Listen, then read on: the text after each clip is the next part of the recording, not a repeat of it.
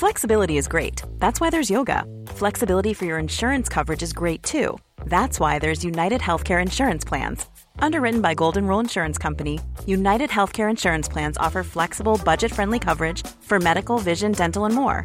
One of these plans may be right for you if you're, say, between jobs, coming off your parents' plan, turning a side hustle into a full hustle, or even missed open enrollment. Want more flexibility? Find out more about United Healthcare Insurance Plans at uh1.com.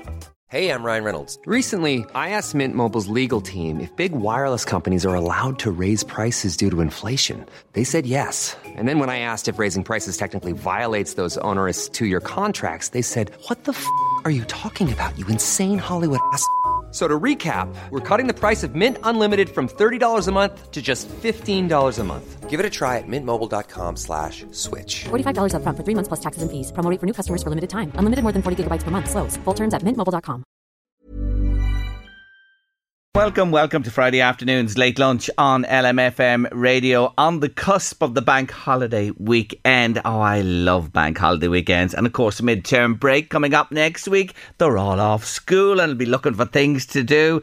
What's next? What's next? What's next? You know yourself. Anyway, I hope the weather is nice next week or reasonable that people can get out and about and enjoy the long break and the time off school. Welcome to the show. The usuals on Friday. We have your comedy, a TV theme to be identified, sport with David. Rick Cronje has the wine for us. Irene Gahan recommends the books. Well, you can't go wrong, can you? 086 1800 658 by WhatsApp or text gets us to the show this afternoon.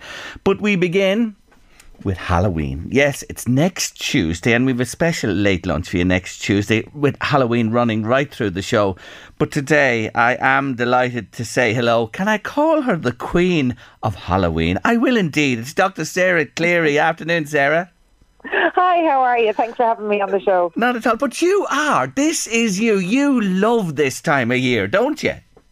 I absolutely adore it. I live for it. Uh, well, I mean, to be honest with you, in our house it's Halloween 12 months of the year. um,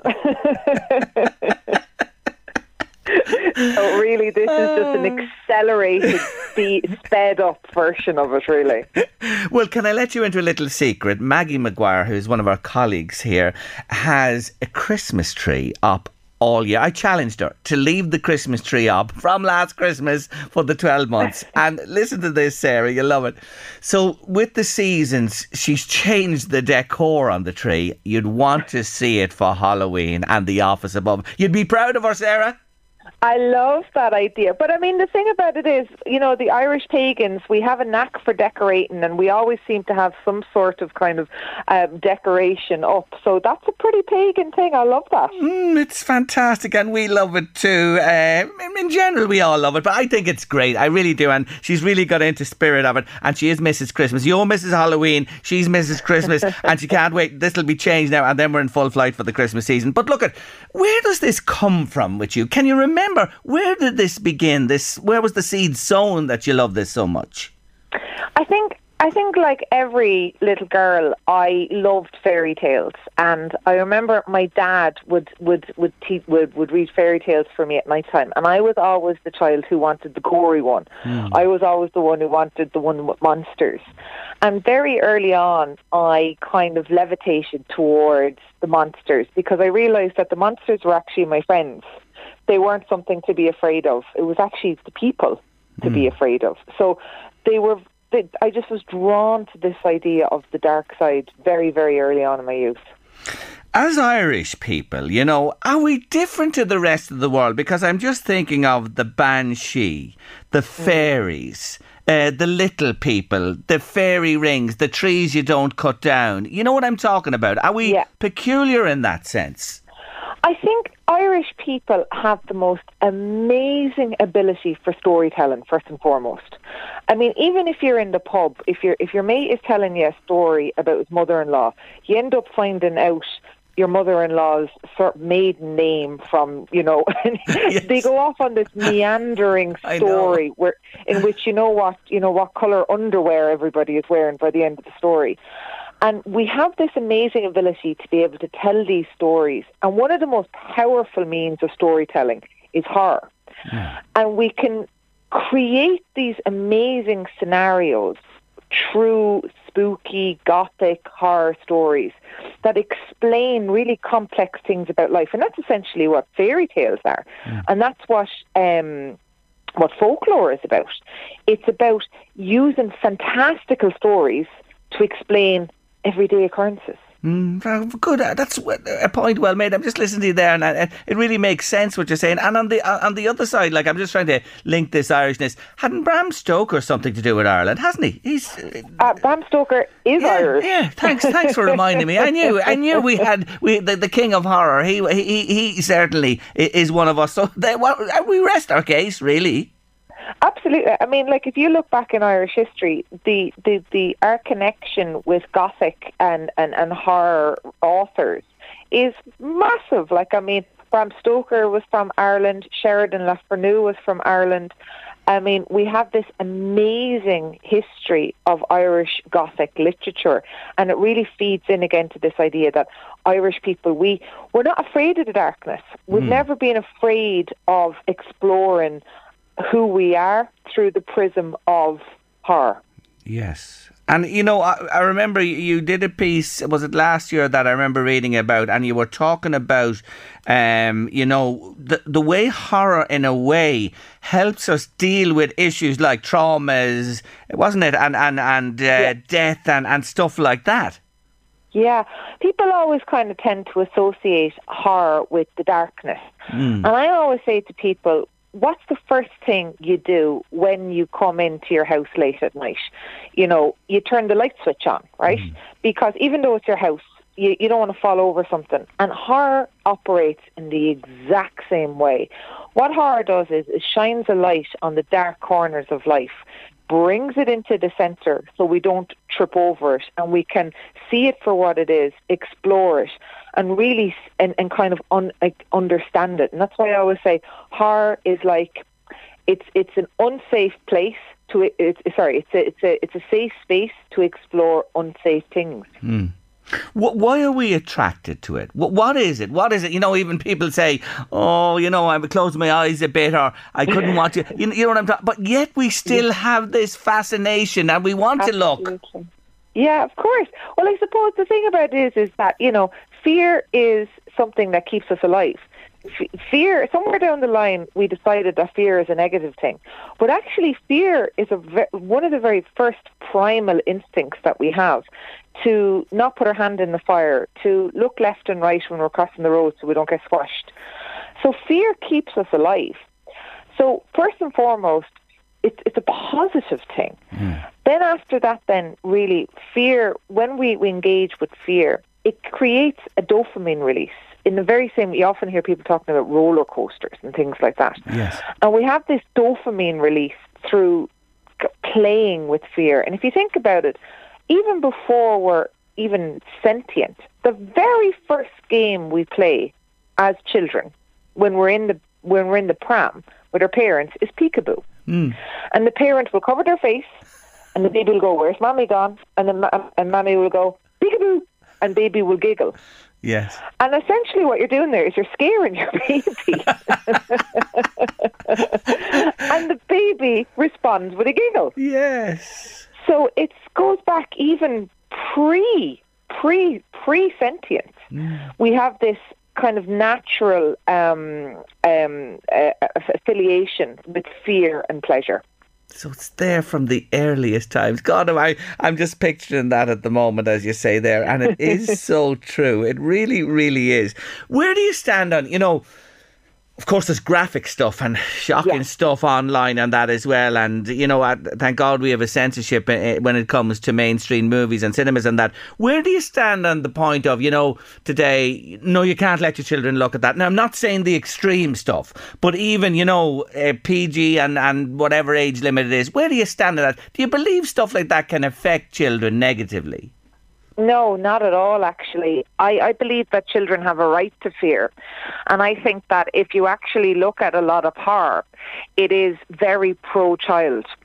And it's very child centric because what it does is is it explains the world in a very simple way. Here's the monster, here's the good person. And oftentimes horror is a really powerful allegory about how to behave in life. and how to keep our people and children safe. If you look at the a lot of 80s horror, which is now really having a resurgence mm. in the last, we'll say, five years, Yes. 10 years, with Stranger Things and, and, and, and Midnight Club and this sort of thing. Basically, what all of those films are essentially saying is parents, listen to your children. Because when the child says there's a monster under the bed, it doesn't necessarily mean that there's a monster under the bed. It means that the child has some sort of trauma it wants to talk about, and we're ignoring it. And what horror does is it takes that to the extreme, and there is a monster under the bed. And if the parent actually did listen to the kid, that would be the end of the film. but so you'll find that even a lot of quote unquote uh, over 18 or adult horror still puts the child first. And it's the adults that neglect the child. So I think it's it's always a really really powerful message to protect our most vulnerable, and horror does that and says it loud. Hmm. What is it? You know, myself and Louise went over a few years ago to Causey Farm to Farmaphobia. Oh, I love it. Oh, it's it's it's unbelievable. I did one as well up in Dundalk uh, uh, a few years before that as well, and it was acted by students from DKIT. A whole horror. It was unbelievable.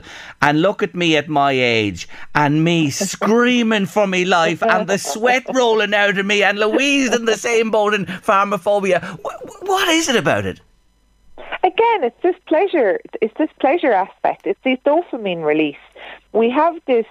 Um, it- as I said, it's a primal release that we have that acts in the very same way as adrenaline, and it's like this idea of, um, you know, when you're crossing the road, Yes. and you don't look left and you don't look right, and your mate or your someone beside you grabs you by the scruff of the neck and pulls you back in. Yeah, yeah. And before a bus comes, you have this surge, which Yes. actually is quite pleasurable. And what it does is it reminds you, memento mori, you're alive. Yeah, yeah. And very often we can kind of go about life.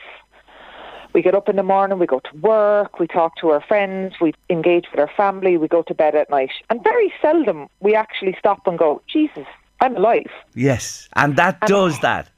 Yeah. I I get it. I absolutely get it. Anyway, no Rocky Horror Picture Show for you this year after 20 years. Uh, all the very best because there's a, an addition on the way to the family, folks. Congratulations. there, there is. Well, Rocky Horror is still going ahead. Yes. I'm just going to be sitting it out this year. Indeed you will. And uh, looking to get back on the, on the stage as soon as possible. It. Listen, you're very That's it. kind. Thank you for joining me on the show today. Love the conversation. Happy Halloween, Sarah. Happy Halloween. Thanks a million. Take care of yourself. Bye. That's Dr. Sarah Cleary there, an acknowledged expert. She i- has a master's degree in zombies and a PhD in horror. Great! I love TV. We watch TV. Here we come! TV themes. TV themes with Jerry Kelly on the late lunch. Remember that TV movie we saw?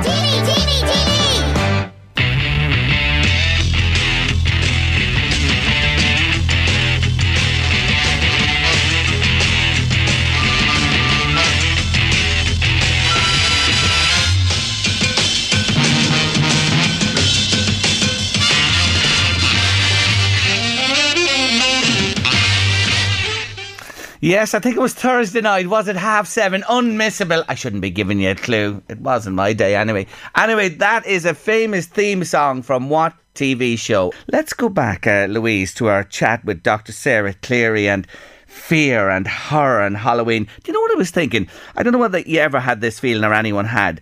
When I was younger at home, 24 North Road, um, if I was coming down the stairs in the house, right, uh, at night time with no light on, I often used to think there was somebody coming down the stairs right behind me. Oh, I got that feeling for ages. like hairs up in the back of your neck or yeah, and. I'd, run, I'd I'd nearly kill myself down the stairs. so I would. I actually thought there was somebody nearly breathing on my neck. oh, and is there a history to your house? I no, wonder. No, no, You no. sure? Uh, No, no, I don't think so. But I had, and I had it for ages. Was it the dog? No, no, no. In our house, then there were no dogs in the house. They all had their kennels outside. They knew their place. Our dogs, so they did. But uh, yeah, I had that thing, just that feeling, a, a weird, weird feeling, to be honest with you, that there was somebody right behind me. Um, and it went. It went. You know, it didn't. It was for a period of time, but then it went. But I, I, I, I'll tell you, I am easily spooked as well. Are and you? yeah, oh yeah, oh yeah. Am I? I remember when I was growing up, there was always like we lived kind of along a road, and you know when we were growing up, there wasn't as many street lights at the time, and maybe not as many Yes. as estate estates up at the time. Um, but there was always kind of a legend going back even before my mum called the mare and the foal. Okay. And the mare and the foal, and it's linked back to was three women who legend has it were starved to death by a man in a house along that road Okay. and you could meet the the the, the mare and the foal in the shape these three women in the shape of a mare and a, and a foal or sorry two women or a big black dog And did you ever meet them? I never did but my mother reckons she met she saw the dog and she ran like heck home um now this was this was would have been years ago Yeah. um, before, as I say, any street lights. But yeah, the, and I remember growing up and you'd meet a lot of kind of elderly people at that time who've since passed away, and they'd always talk about that story or legend. There you go. But it's kind of past now. Do you know, you've kind of lost that gone, yeah. ghost stories. Yeah.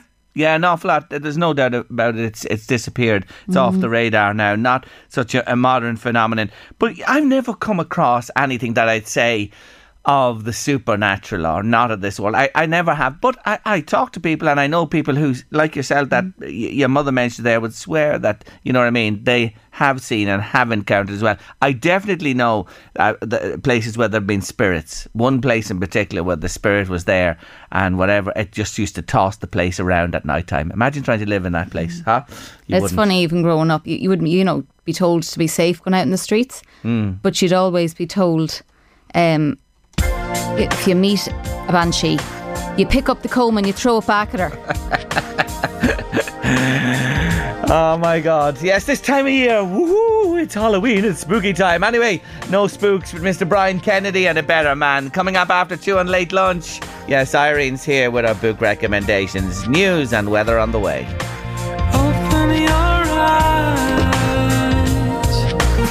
Going to talk books for the next while on late lunch, and she loves her books. She really does. She picks them for us each month. Delighted to have her back with us from Academy Books uh, in Southgate, south side of Drogheda. Irene Gahan, good afternoon again. Good afternoon to you too. Thanks for joining me on the show. Well, let's get straight to business. Put everyone out of their misery. What have you picked as your book of the month, please, this month? So our book of the month is The Lost Bookshop by Evie Woods. We've decided to go for a little bit lighter because we've been doing the Booker Prize, the Booker shortlist for the last uh, two months. So we thought we'd go for something light and fluffy, historical, little bit magical, and basically described as a homage to books and book lovers, book lovers alike. Well, you know, you had to pick this one, being Mrs. Bookwoman, superb. You had to pick it. You had to pick it. No, I'm only, I'm only joking. I just looked. I was looking earlier today. Uh, people are loving this particular book. It's by Evie Evie Woods. Her, uh, she's the pseudo. Uh, that's the pseudonym for Evie Gaughan, and she has been up there with some great ones in the recent past. The Story Collector, The Heirloom, and The Mysterious Bakery on Rue de Paris. Absolutely, and there's always a bit of a theme of Paris in her books as well. Um, but this one, just I love books about books, and I know that sounds a bit cliche being a bookseller, but I do love books about books, and a lot of people like books about books. But this book has really got great reviews, um, and it's basically about a vanishing bookshop, and it's a dual line timeline. So the past is narrated sort of by Opaline in sort of 1921. She doesn't want to get married. Um, her brother's forcing her to get married, so she runs away to Paris to work in the famous bookshop in Paris called Shakespeare and Co. Um, and then we hear the present tense. The present time is by Martha. Um, and she's an Irish woman who's escaped abusive uh, marriage. She's become a housekeeper. And then we have Henry, and Henry is a scholar, a PhD scholar, and he's looking for a manuscript, a, a, a really important manuscript for his research. So all three, there's all three timelines going on, there's all three kind of stories going on at the same time, um, and they're all giving their stories, but he finds a uh, he finds a book. He finds this uh, bookshop next to live where Martha is, um, and then it disappears. So they're all they all kind of band together. Him and Martha band together to try and find the history of this vanishing uh, bookshop. It's a lovely story, and just uh, uh, looking at, as you said, as well at people who've read it. Uh, they say if you love books and bookshops and want to get swept away by a saga of magic, love, and self discovery, this is the book for you. Would that sum it up, Irene? Yeah. Absolutely, I really, really enjoyed it, and I tell you, it's so much, it's so nice to read it after reading the short list of Booker. Much as I really loved two of the books on the book, I loved the books. It was so nice to read something that you could just get completely lost in, and it was light, and you know, it's just really enjoyable. Lovely. The Lost Bookshop by Evie Woods is Irene Gahan's book of the month and late lunch this month and available in Academy Books. Absolutely. There's where you go to get it. Let's move on to your second choice this month. And all that Irene recommends are top class books. And sometimes it's hard just to pick one out and nominate it as the book of the month. Oh, what there's a- so many, Isn't it? Yeah. There's so many. Yeah. you know, there really is so many. And and this time of year, I'm inundated myself with authors and publishers as well. You want to see my office above with books open the God. I could do them all day, every day. I would happily be there for sorting I know. I I know. that for nothing. I know you would. Let's move on to your next pick. It's called Geneva by Richard Armitage. Now, people would know this fella, but not as an author. This is his first book, is it? This is his first book, and and I'm I was kind of skeptical when I saw it. Um, I really was skeptical when I saw it, but. Um, I like my crime, and he went into crime, um, and obviously he's been in a lot of crime. He's been in kind of crime series like the Harlan Coben series, um, so he's acted in a lot of crime, but he's done a lot of crime drama. So I think this was kind of a, a segue that he, he he's been trying to do for a while, if that makes sense. Yeah. And it's it's an interesting story, and it's a slightly different story. I mean, it, it wasn't what I was expecting, you know. Um, there wasn't a creepy old house, you know, that kind of way. So- Yeah. but basically, it's um, it's a Nobel Prize winning scientist, Sarah Collier. She started to. She's won the Nobel Prize for her Ebola research, but she started to show signs of memory loss um, and a very early onset Alzheimer's. Um, and she's been basically got an invitation to this prestigious concert in Geneva, a conference in Geneva. And she's really reluctant to go because of all the situation with her. She hasn't told anyone else about this, you know, her early onset Alzheimer's. But her her her husband Daniel basically persuades her to go, and he's a neuroscientist. And they're unveiling a big technology, so they're looking for her endorsement, basically. But there's a lot of stuff. There's a lot of stuff going on behind the scenes. Yeah, it's not just about her Alzheimer's and the conference. Their marriage is in focus as well, and other stuff. Uh, you love your crime thrillers, I know. But I uh, f- for a debut, he, he, he- it's really, really strong, isn't it, for a debut novel? It is. To be fair, I really like. I'm really enjoying it. The writing is really, really good. And you know, when I when I heard Richard Armitage, I thought, oh, he's probably got a ghostwriter, but he has actually written this. So for a first author, uh, I'm quite impressed. Um, like the writing is up there with anyone else. Like you, you, you wouldn't have necessarily known um, it was his first book, and I, and I have to say, I'm really enjoying it. Um, and there's quite a few twists and quite a few bits and pieces, and, I, and I'm, I'm, a, I'm, a, I'm a chapter from the end, so I'm expecting a little bit more. But I really would recommend it. So, like, if you were looking for good um, present for Christmas, I would really, re- uh, for someone who likes crime. Especially when it says "trust no one, not even yourself," um, I think that kind of says it all. it does. And he narrates it actually. He Yeah. narrates the book. Um, he does the audio, and um, the other girl who does it is um, oh gosh, um, I think it's called she's called Anna Walker. She's she does the female voices in it. But the two of them acted together um, in a series there years and years ago. Um, but she the, the narration is really really good, and he's a fab. He narrates an awful lot of books. Yeah. Um, he's got that fabulous voice, so he does narrate a lot of books anyway. So I'm, I'm, yeah, I'm enjoying it. Excellent. So, second one up today on the show uh, from Irene is Geneva by Richard Armitage. Now, your final pick today on Late Lunch uh, A Lethal Legacy. Yeah, there's an awful lot of murders going Oh. on.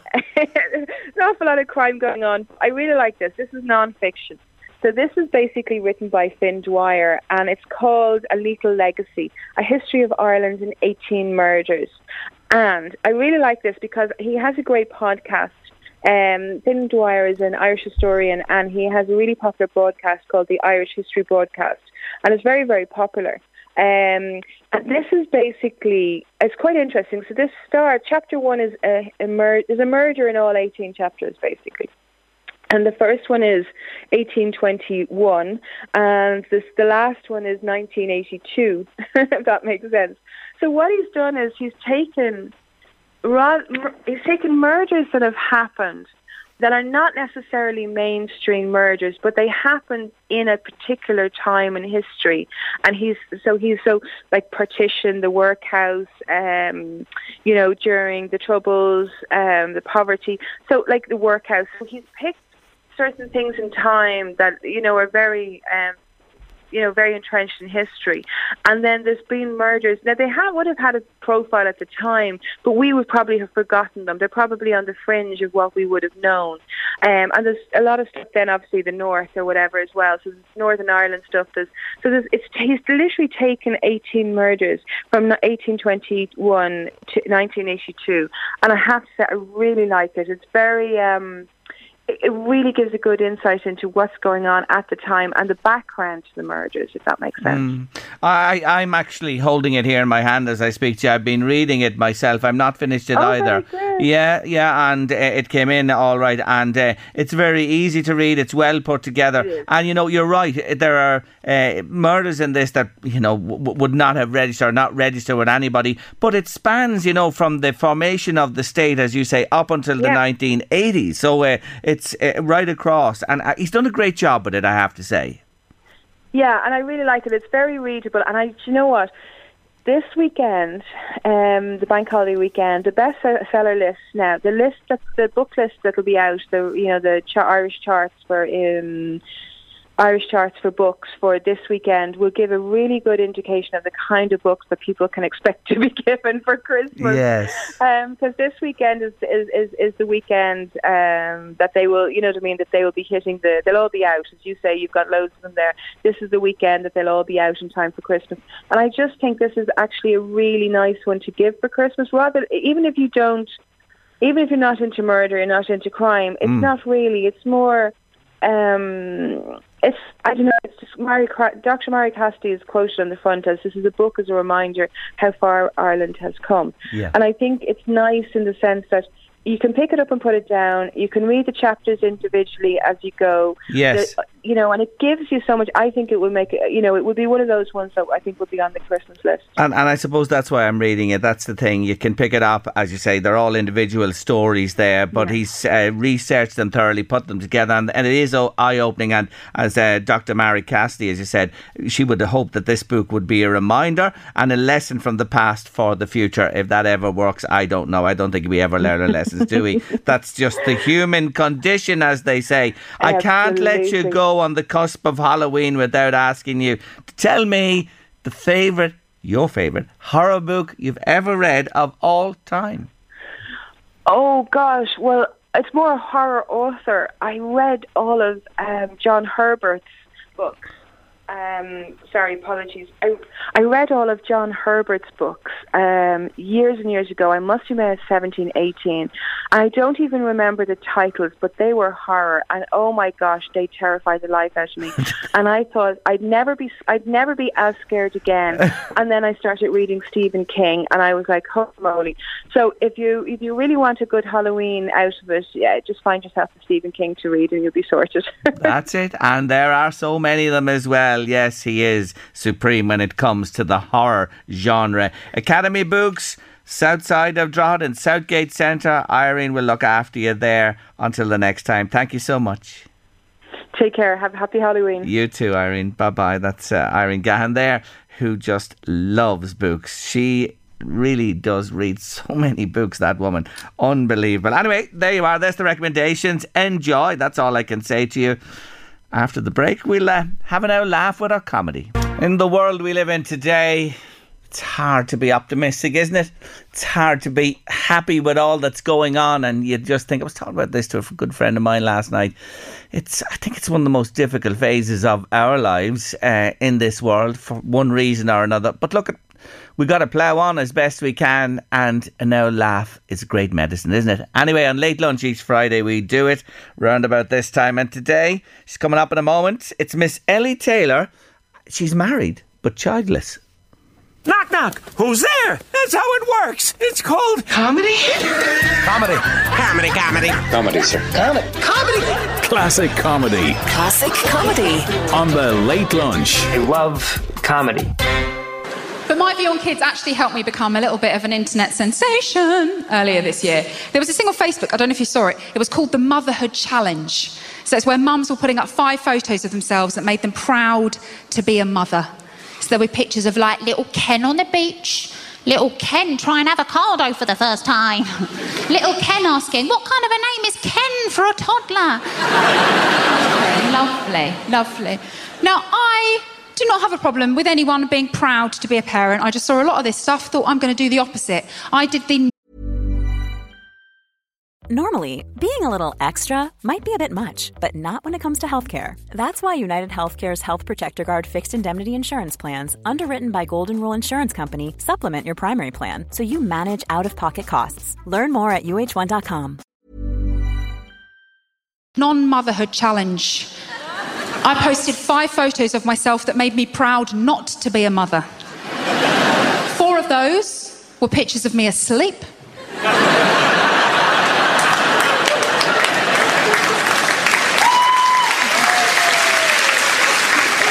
And the fifth one was of me asleep holding a bottle of wine. really, really silly, right? Whacked it up on Facebook, didn't really think any more about it. For some reason, it went bananas, right?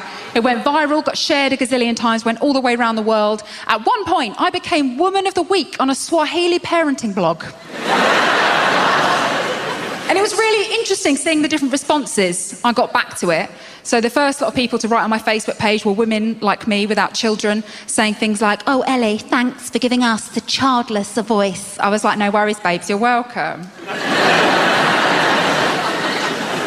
And then I got some other replies, and I printed them out here. So um, I got some replies from some mothers, so that was quite interesting. Um, like this lady, we'll call her um, Mummy Number One. She said, um, You don't understand what it feels like to become a mother, you fucking superficial basic bitch.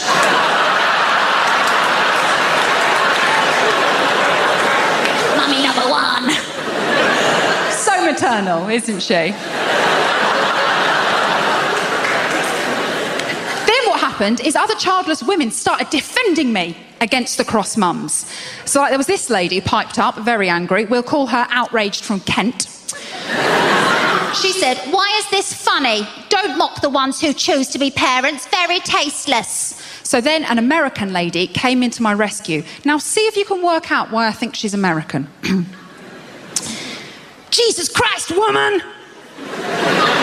No one owes you an explanation. Nobody has time for another butt-hurt mommy. Outrage from Kent comes back rather sensibly with, What on earth is a butt-hurt mummy? Nobody knows. Nobody knows. Then other cross mums started replying to me, but these mums were from different countries, so they were insulting me in different languages. Don't worry, guys, Facebook translates it for us, so we didn't miss out. So there was this lady from Mexico. Uh, now, when, when it says it, I think it means she. No wonder it does not have children.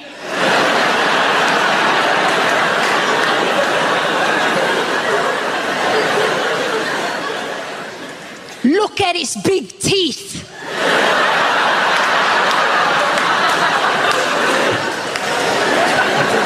Gracias, amigo, Mexico. But this was all saved in the end by the final group who replied to me, and they made everything better. They were led by a man called Alessandro. And Alessandro says, As an Italian, I need to know what kind of wine is that?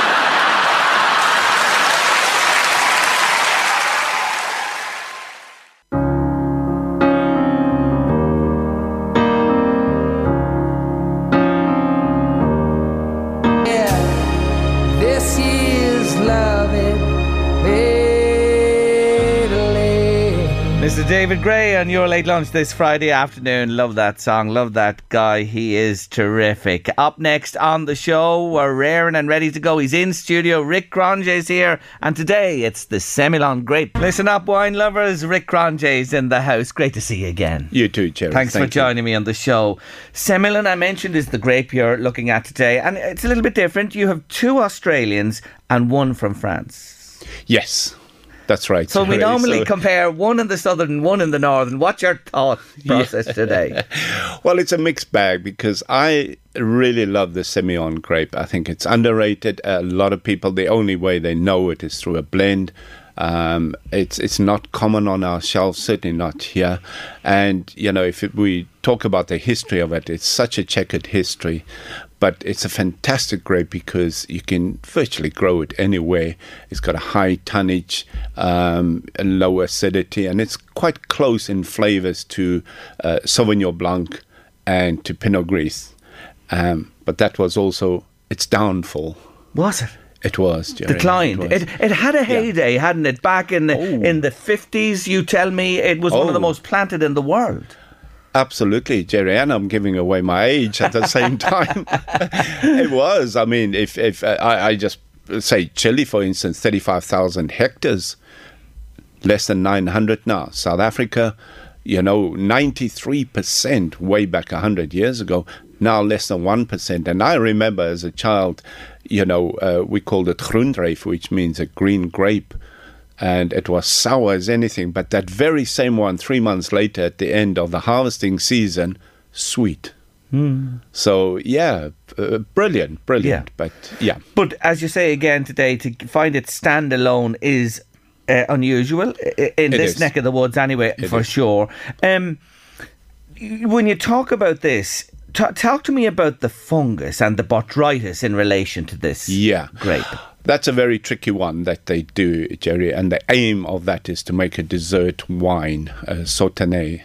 And what they do is they leave it on the vine, the, the grapes, and the fungus then takes over. And what the fungus does, it literally um, uh, sucks the water out of it. So you have this concentrated fruit flavors and particular the sugar, the natural sugar in Yes. it. And that is what they use to make the dessert wine. So it's a very tricky uh, Mm. one to do.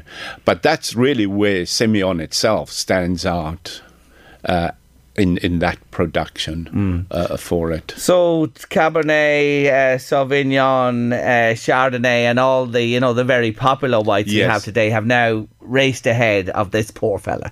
yeah, I, and, and in particular, of course, uh, New Zealand, you Yes. know, and they started planting in the 70s, came the 80s, and in particular Marlborough. So the challenge was gone then, and they took over. So, uh, but I think it'll come back, Jerry, not in terms of hectares now. But and we see it already in Australia and in America, in particular Washington State, where they're going to make high quality, high end Semillon. And we have one today, pure 100% Semillon, and I think it'll surprise a lot of people. Right, great. Looking forward to having a, a little sip of that. Um, it's genetic. It's just to say again, back to Sauvignon. It is genetic, genetically close to to Sauvignon Blanc. It's a very Yes, it it it, it is, but it's not. Uh, it's not linked, so Yeah. it's not part of it. But Yes. yes, but the the flavors, everything is close to Sauvignon Blanc and uh, to Pinot Gris. Yes, correct. um, oak aging. Yes, It is, and we have one here. Um, uh, again, a very tricky one uh, that uh, that goes with it, and it'll go against everything we've been talking about over the years. But yes, um, and what that does, it just gives it a boost. Yeah. You know, it gives it strength, and and and uh, it just brings everything out of it. And depending what you use, new oak or old oak or casks that's been used previously. So again, it's up to the winemaker what his final product wants to be. are you a fan of this? I am, Jerry. Mm, I, I, I get it. I just am. see you there. Yeah, It comes I, across. I love it. I absolutely. It's like a forgotten child in a family, or the, Yes. the runt of the litter, or the or the dark sheep, or something. Come on, Semillon, let's let's have it back. Rick is going to put it centre stage for us today. Let's have a taste of the first one, can we? Uh, so, Yes. so uh, tell listeners, this is Australian. This is Australia from the Margaret River, and it's a 2021. Now it's a blend. It's a Sauvignon Blanc, 65%, and then the Semillon 35. And again, to remind listeners, when you look at a label, again, always look at the label. Whichever grape is mentioned first, you might not know the percentages, but that will be the higher That percentage. dominates. That dominates. Correct. Okay. Correct. So, So, here we have, uh, as you said, a close. You know, it's not. Uh, it's genetically close, but it's not. Uh, in the family as such. So you have No. Sauvignon here dominating 65%, Sem- Semillon 35 What does the 35% do for this as I sip it? I think it tones it down, Jerry. Some sometimes you can get a Sauvignon Blanc that's extremely sharp, very green, or very uh, grassy, or very fruity. But this just brings it down a notch. I uh, just for have to say, even without looking at what you sent to me, right? Yes. I'll just say this to you gooseberries Yes, and lemon. absolutely. So it's that type of, yes, you know, Yes. isn't it? It, it is yes, that. For It sure. is that. Oh no, no question about it. Absolutely no question about it. Hmm. I remember robbing those gooseberries off bushes in my neighbours. I shouldn't have, but I'm getting that taste here again today. Fresh, it's fresh. It really is. I would have to say, now maybe as an aperitif, but for me, I would like some food with that. So, Yes. what would you say? What will that pair with? Shellfish, lean fish. Yeah. Um, you know, it, I- Chicken. chicken. Yeah. Grilled chicken. I think it'll go with that. You actually got quite a bit goat's cheese. Mm. You have to have the cheese on the table. yeah, we had Michael Um, with us yesterday with his goat cheese from the Boyne Valley area. Yeah. Oh my God. Is that your phone? No, on my. Do you hear my oh, phone? Look what's we got a happened. Look what's happened. My phone has started to Oh, talk to me. go. My phone has started to talk back to me. That's the. Oh, listen, Rick. Halloween. There's something in the studio. There's something after arriving in here. Did you hear the phone responding I to did, us Jerry. talking about the wines? Well, that's a first for me today. Well, I, I- I'm glad you said Halloween, not the wine, Jerry. we'll be in trouble It's now. nothing to do with the wine. I've only had a sip of it in the name of St. Christopher. Oh Oh my God Almighty, that's fantastic. Imagine it's it's it's it's what you call her starting to talk back to me. You know you know your woman in the phone. What's her name there? That's absolutely brilliant. Uh, anyway, I, I've just calmed her there for the minute, and she's not getting us up out of this glass. anyway, this, this is O'Brien's. O'Brien's have this Yes, wine, and do, it's Australia, the Margaret River Domaine Naturaliste Discovery is the name on the uh, label. Sauvignon 65%, Semillon 35, 2021, 20 euro, and paired with food. Yes. I would go for that, Jerry. Yeah, I think I, so. I, I, I, I would definitely, as al- always, you know, enjoy the first class just to appreciate the wine Yeah. and everything.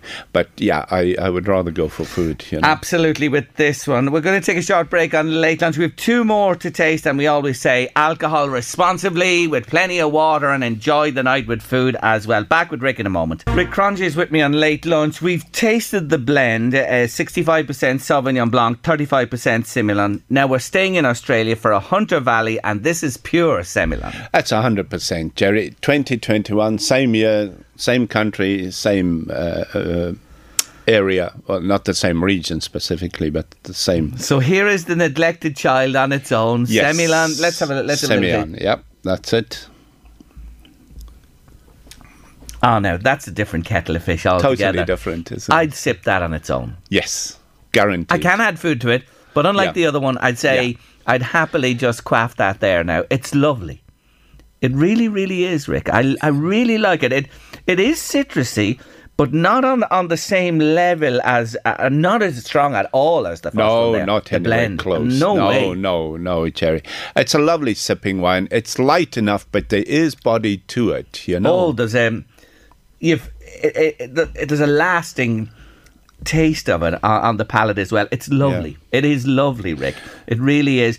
I'd say if I was doing anything without a bit of seafood, maybe you know, pep- Oh, def- because of the lightness Yes, in it, yes. uh, Jerry. But I, I would go for shrimp, and if you can get some crab, because it'll be a nice drier Mm, side of mm. things, you know. good ve- vegan vegetarian as well. yeah? Absolutely, especially roasted vegetables. Lovely with that. fantastic. Oh. Be brilliant with it, Jerry. Semillon is back with Rick Cronje today Yes, on Late absolutely. Lunch. Hunter Valley, Tyrrell's, Semillon 2021. 15. It's a good deal, isn't it? It's a From Dunn deal. Stores, this From one. Dunn From Stores. Dunnes Stores, this Yeah, one. This is yeah. Dunnes Stores, folks, to go for that one. Now, first for Rick on the show today, he tells me he this is completely off kilter for us on the feature. Why? Why? Now, we're going to France, Yes. and what have we here? Is this a, a blend or a, or a similar? This is a blend now. Okay. So go back to uh, wine number one, Yeah. where we're at 65% and 35%. So this is the same. same? Yeah.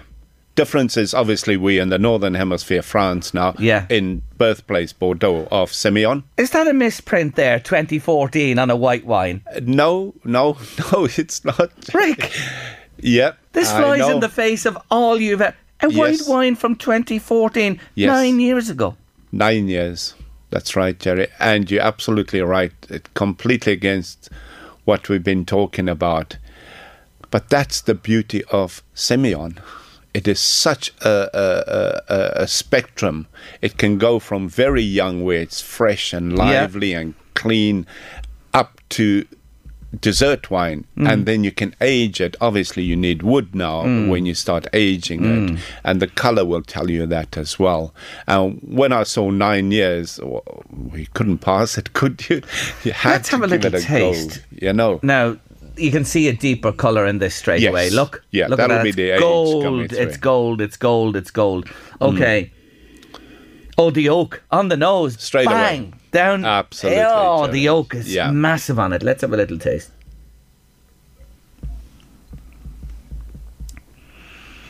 Food. Oh, without question, Jerry. without question. It's spicy. It is. It's spicy, It's isn't got it? something in it there, and it's heavy. You can feel it straight Yes. away. It's full-bodied. Um, the oak. I I don't know. There was touch of vanilla somewhere. Yeah. I'm not sure. Yeah. Um, I like it. I like it. But what what what do we need here? What do we need here in food? A curry. Like I said, it's spicy. Would a curry go well? a, a, a curry would.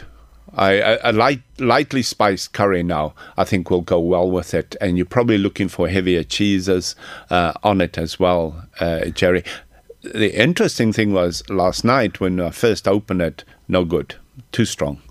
But this morning, for the, the for the test, brilliant, completely so different. did Jerry. that did that actually fox you? Oh, totally. You know, you, you, you thought initially, forget about this. I, I thought, no, I made a mistake here. This this this is past its sell by date. Yeah. It's off. I, I wasn't sure. Well, it wasn't off. I would have picked that up straight away. Yeah, yeah. But uh, I, I excuse me. I knew it had needed time. Um, so but a yeah. different creature today altogether by leaving the bottle open overnight Yes. and letting it, you know, Let breathe, it breathe. Correct. etc. And you have this now. This, Yeah, it needs oxygen. As we said before, oxygen can be your friend or can be your foe. Depends what you want to do with it. Mm. But a completely different wine. I love it. It's a gold. It's lovely. It really is beautiful in in the glass. Um, I have to say, you know, uh, 2014 got me. I, as I said, I thought it was, Yeah, it was a misprint. absolutely. Did did you fish and chips? I, I'm going to try that. Definitely. Definitely. I, a I- white wine with fish and chips. Yeah, I love it. I, I love it. I think if it's deep fried, I think that oiliness, that, that woodiness might just cut into it. I, I'm definitely going to give it a go. God Almighty. There you go. 2014. Back to O'Brien's again. It's 25 euro, but you're talking about they've held on to it for nine years. Absolutely, Jerry. If you if you look at the other ones, twenty. So Yeah, yeah. yeah, yeah, yeah. So don't. The thing about this is, folks, it's France, Bordeaux, Chateau Villa Bel Air, Sauvignon Blanc 65, Semillon 35, 2014 from O'Brien's. It's a very different and unusual wine, but Rick Cronje loves it. But he's telling you when you pull the cork, wait 24 hours and then enjoy it. Absolutely. It's lovely. Absolutely, it Jerry. really is lovely. Anyway, before we go today and away from the wines, big day for South Africa coming up in Yes. the Rugby World Cup. Yes. I couldn't yes, let yeah. you go. Are you going to win it, Rick? We are, Jerry. Oh, we are. what confidence! Definitely. What confidence! Definitely. The All Blacks are a big challenge, aren't they? But oh, it'll be a game. your guys are It'll going to do it. Yeah. Yeah. Two in a row, Rick. If you win this weekend, Yes. fantastic, isn't yes. it? Yeah. No, no, we yeah. believe in the boys, and I think they will do it. Fantastic team. Well, we wish you well because we beat you, you did. but we're gone. That's the way tournaments work. That's the way it is. Unfortunately. We want you to win it. We want you to win it. New Zealand beat us as well. You know, there'll be probably people, but it would be fantastic to see South Africa win it for a second time. Wonderful. Rick Cronje for the moment. We'll see you in November. Thanks for brilliant, bringing us the Semillon, Semillon and bringing it back centre stage again. See you next time. Thank you. Now let's reprise our TV theme.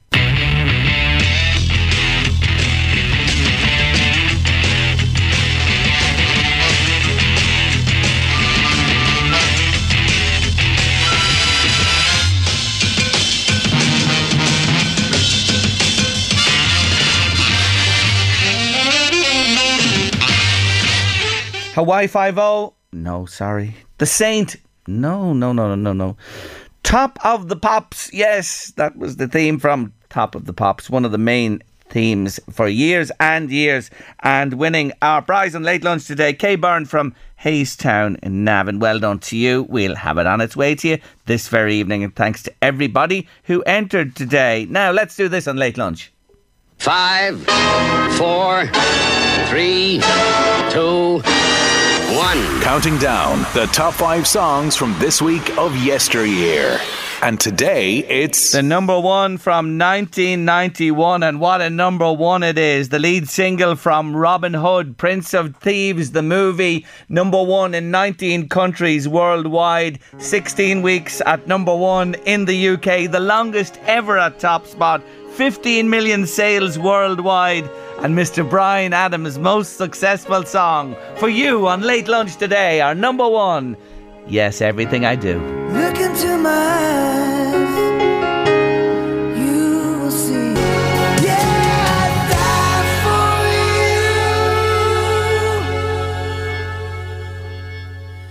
you know it's true.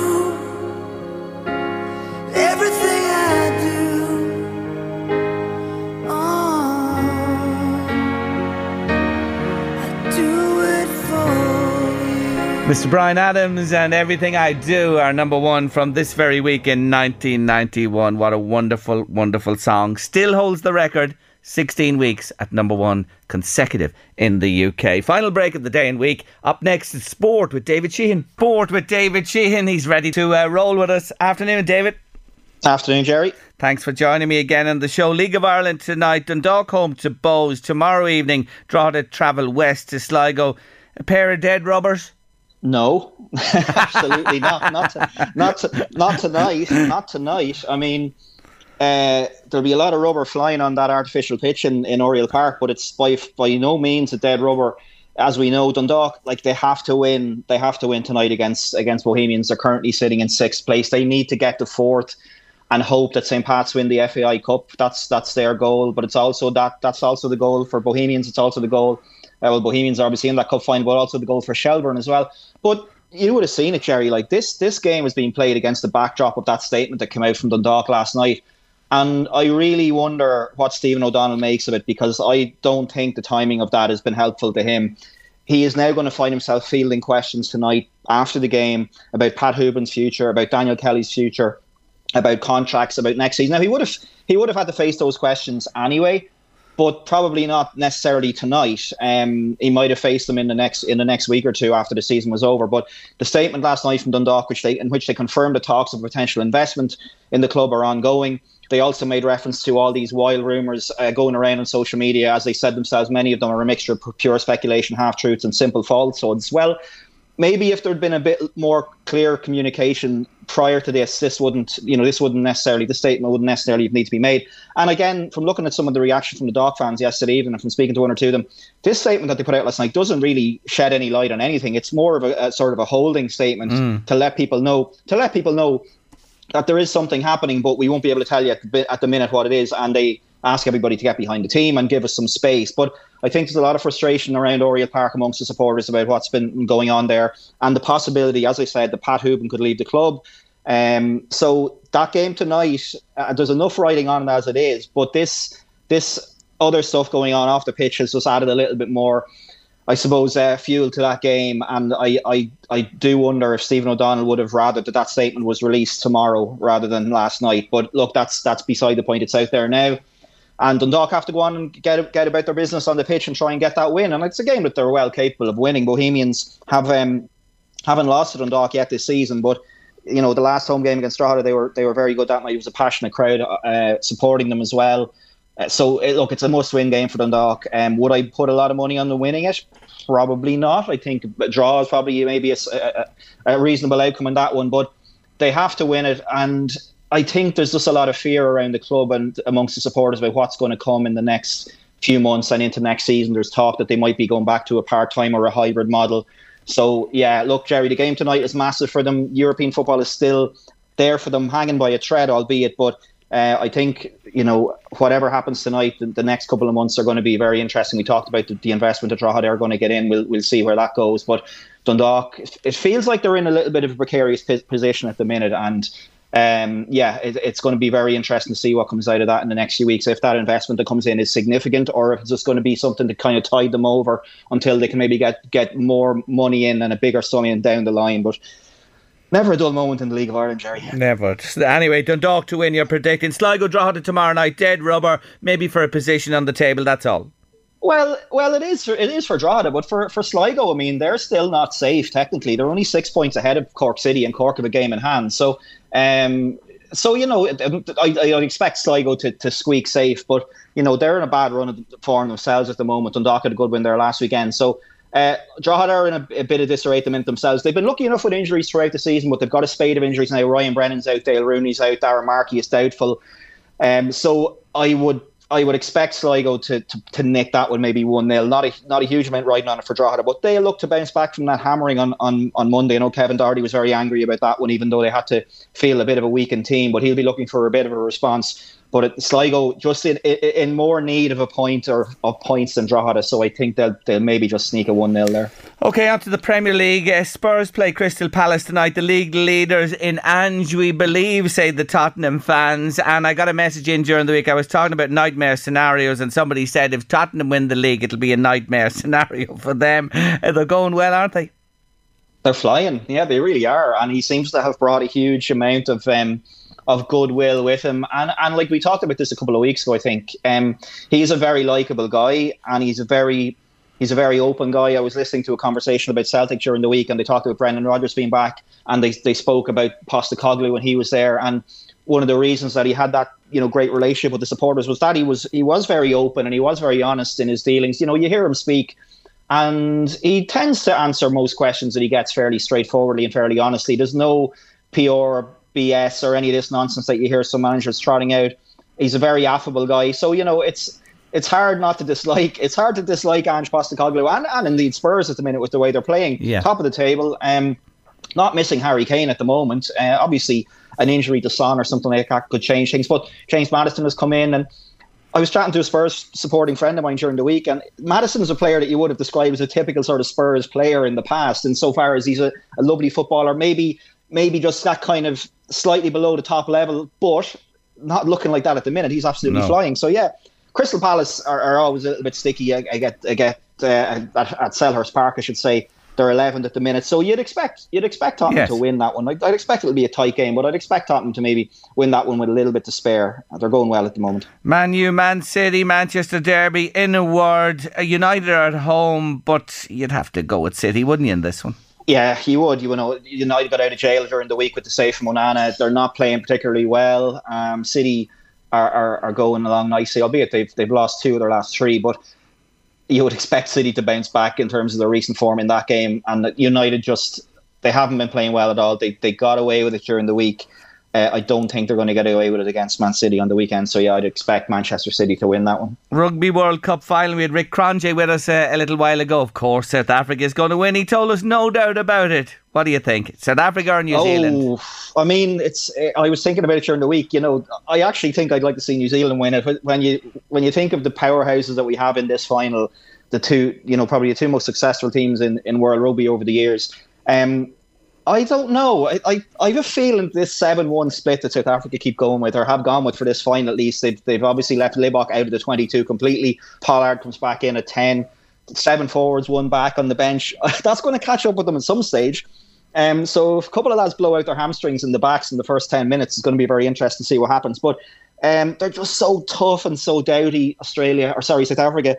Um, it's hard to see them they always seem to find a way, but mm. I don't know. I, I, have a, I have a sneaking suspicion that New Zealand are going to are going to turn this one on its head and and get a win. But I'm really looking forward to it because it's a clash of styles to an extent, and it's going to be a real a real war. Um, I'm going to go for New Zealand just to sneak okay. this one, Jerry. We'll leave that with you anyway. We'll beg to differ with Rick. May the best team win.